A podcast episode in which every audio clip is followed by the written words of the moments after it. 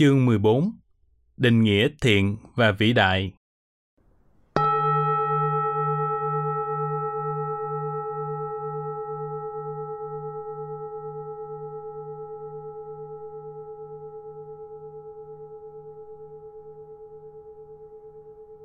Một, dịch nghĩa. Có vị sa môn hỏi Đức Phật, thế nào là thiện, cái gì là vĩ đại nhất? Đức Phật dạy, thực hành đạo đế, bên vực chân lý là thiện, tâm trí tiếp hợp với đạo là vĩ đại nhất.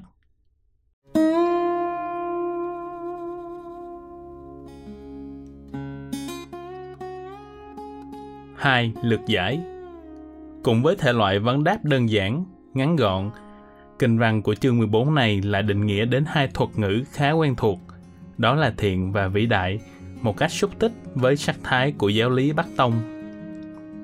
Được hỏi thế nào là thiện, Đức Phật trả lời, thực hành đạo đế, bên vực chân lý là thiện. Định nghĩa thiện này hoàn toàn lập cước trên nền tảng học lý Đại Thừa Phật giáo. Nếu như ở phần lực giải của chương 4, chúng ta đã biết thiện theo quan điểm truyền thống của Phật giáo Nam Tông là không bệnh hoạn, là tốt đẹp, là khôn khéo, là không lỗi lầm, là có quả an vui, thì định nghĩa của kinh này xúc tích hơn, xác đáng hơn.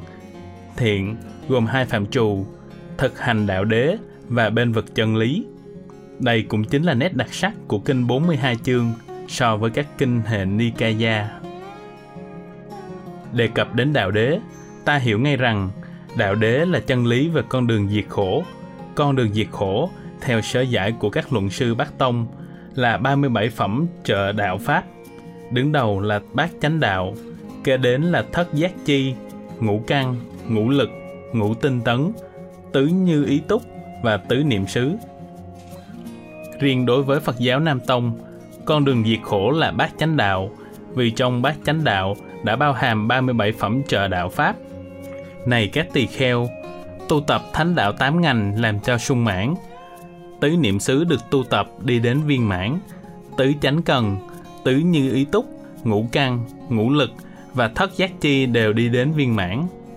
Trên cơ sở đó, tám chánh đạo được xem là con đường diệt khổ độc nhất cứu cánh, hướng đến xuất ly sinh tử, giải thoát niết bàn.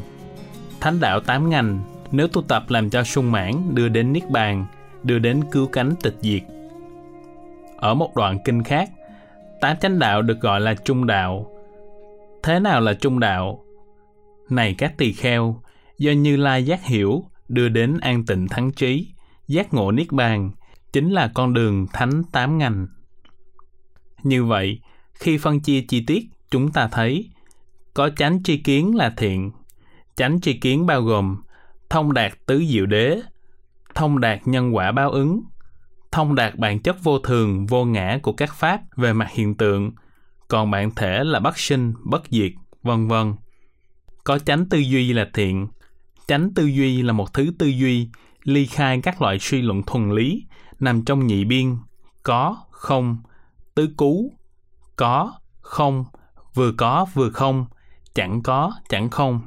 Hay nói đúng hơn, nó là một thứ tư duy xuất ly tư duy và vô tam độc, tam bất thiện căn tư duy. Tư duy không mang sắc thái, tham, sân, si. Có chánh ngữ là thiện, Chánh ngữ là từ bỏ lời vọng ngữ, lời ly gián ngữ, lời độc ác, lời phù phiếm, là nói đúng chân lý, đúng bản chất của vấn đề, không quanh co, là ái ngữ, nhu nhuyến ngữ, chân thật ngữ. Có chánh nghiệp là thiện, bao hàm những hành vi luân lý, ôn hòa, từ bi của Phật giáo như không sát sinh, không trộm cắp, không tà hạnh, không vọng ngữ, không uống rượu. Có chánh mạng là thiện, Chánh mạng là nếp sống đạo đức, phạm hạnh, hiền lương, không phương hại đến lợi ích của tha nhân, từ bỏ ác, làm điều lành, giữ tâm ý thanh tịnh, không gây tệ trạng cho xã hội, vân vân.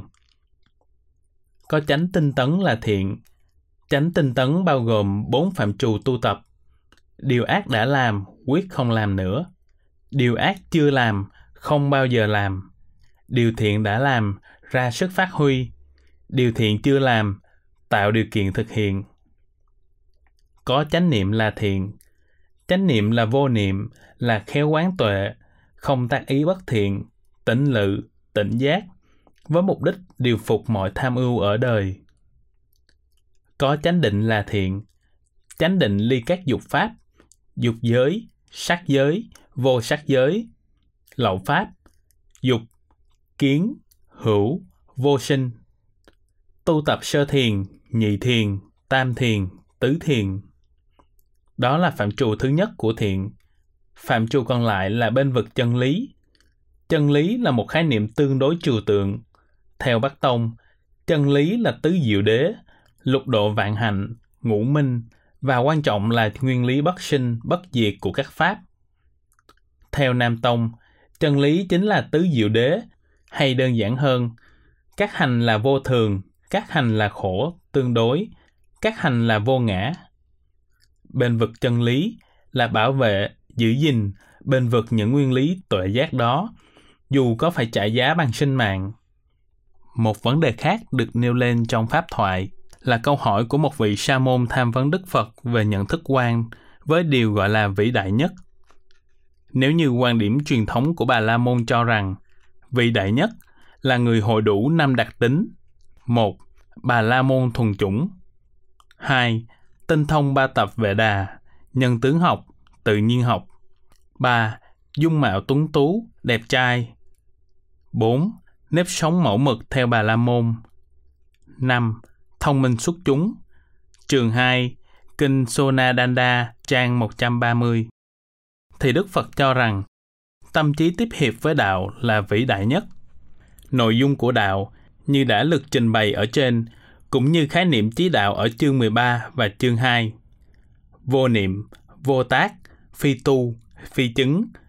Tiếp hợp với đạo là tiếp hiệp với tám chánh đạo, là tiếp hiệp với nguyên lý, vô niệm, vô tác, phi tu, phi chứng. Cái vĩ đại như vậy mới thật sự là vĩ đại nhất. Vì khi tâm trí đã tiếp hiệp với các chân lý, tâm hành giả sẽ xu hướng đến thiện pháp, ly bất thiện pháp, xu hướng đến niết bàn, giải thoát, một sự vĩ đại của các vĩ đại. Nhìn chung, cả hai định nghĩa về thiện và điều vĩ đại nhất của Đức Phật trong chương này thật siêu việt. Đồng thời, đây cũng là mốc đánh dấu những nét đặc thù trong nhận thức quan của Phật giáo Bắc Tông là khúc chiết, sâu sắc. Thiện không chỉ là những hành vi luân lý đạo đức theo nghĩa thông thường, mà thật sự còn liên quan đến những phạm vi nhân bản và siêu nhân bản Phật giáo, nhân sinh quan và thế giới quan Phật giáo. Thiện còn liên quan đến nhận thức luận và tam tuệ học giới, chánh ngữ, chánh nghiệp, chánh mạng, định, chánh ngữ, chánh niệm, chánh định và tuệ, chánh kiến, chánh tư duy. Cũng như gọi là vĩ đại nhất, chân bởi tâm hiệp với chí đạo, với đạo đế, với nguyên lý siêu lý luận, thực chứng như đã nói. Do đó, chương này còn xem là chương đặc thù của giáo lý Bắc Tông trong kinh 42 chương.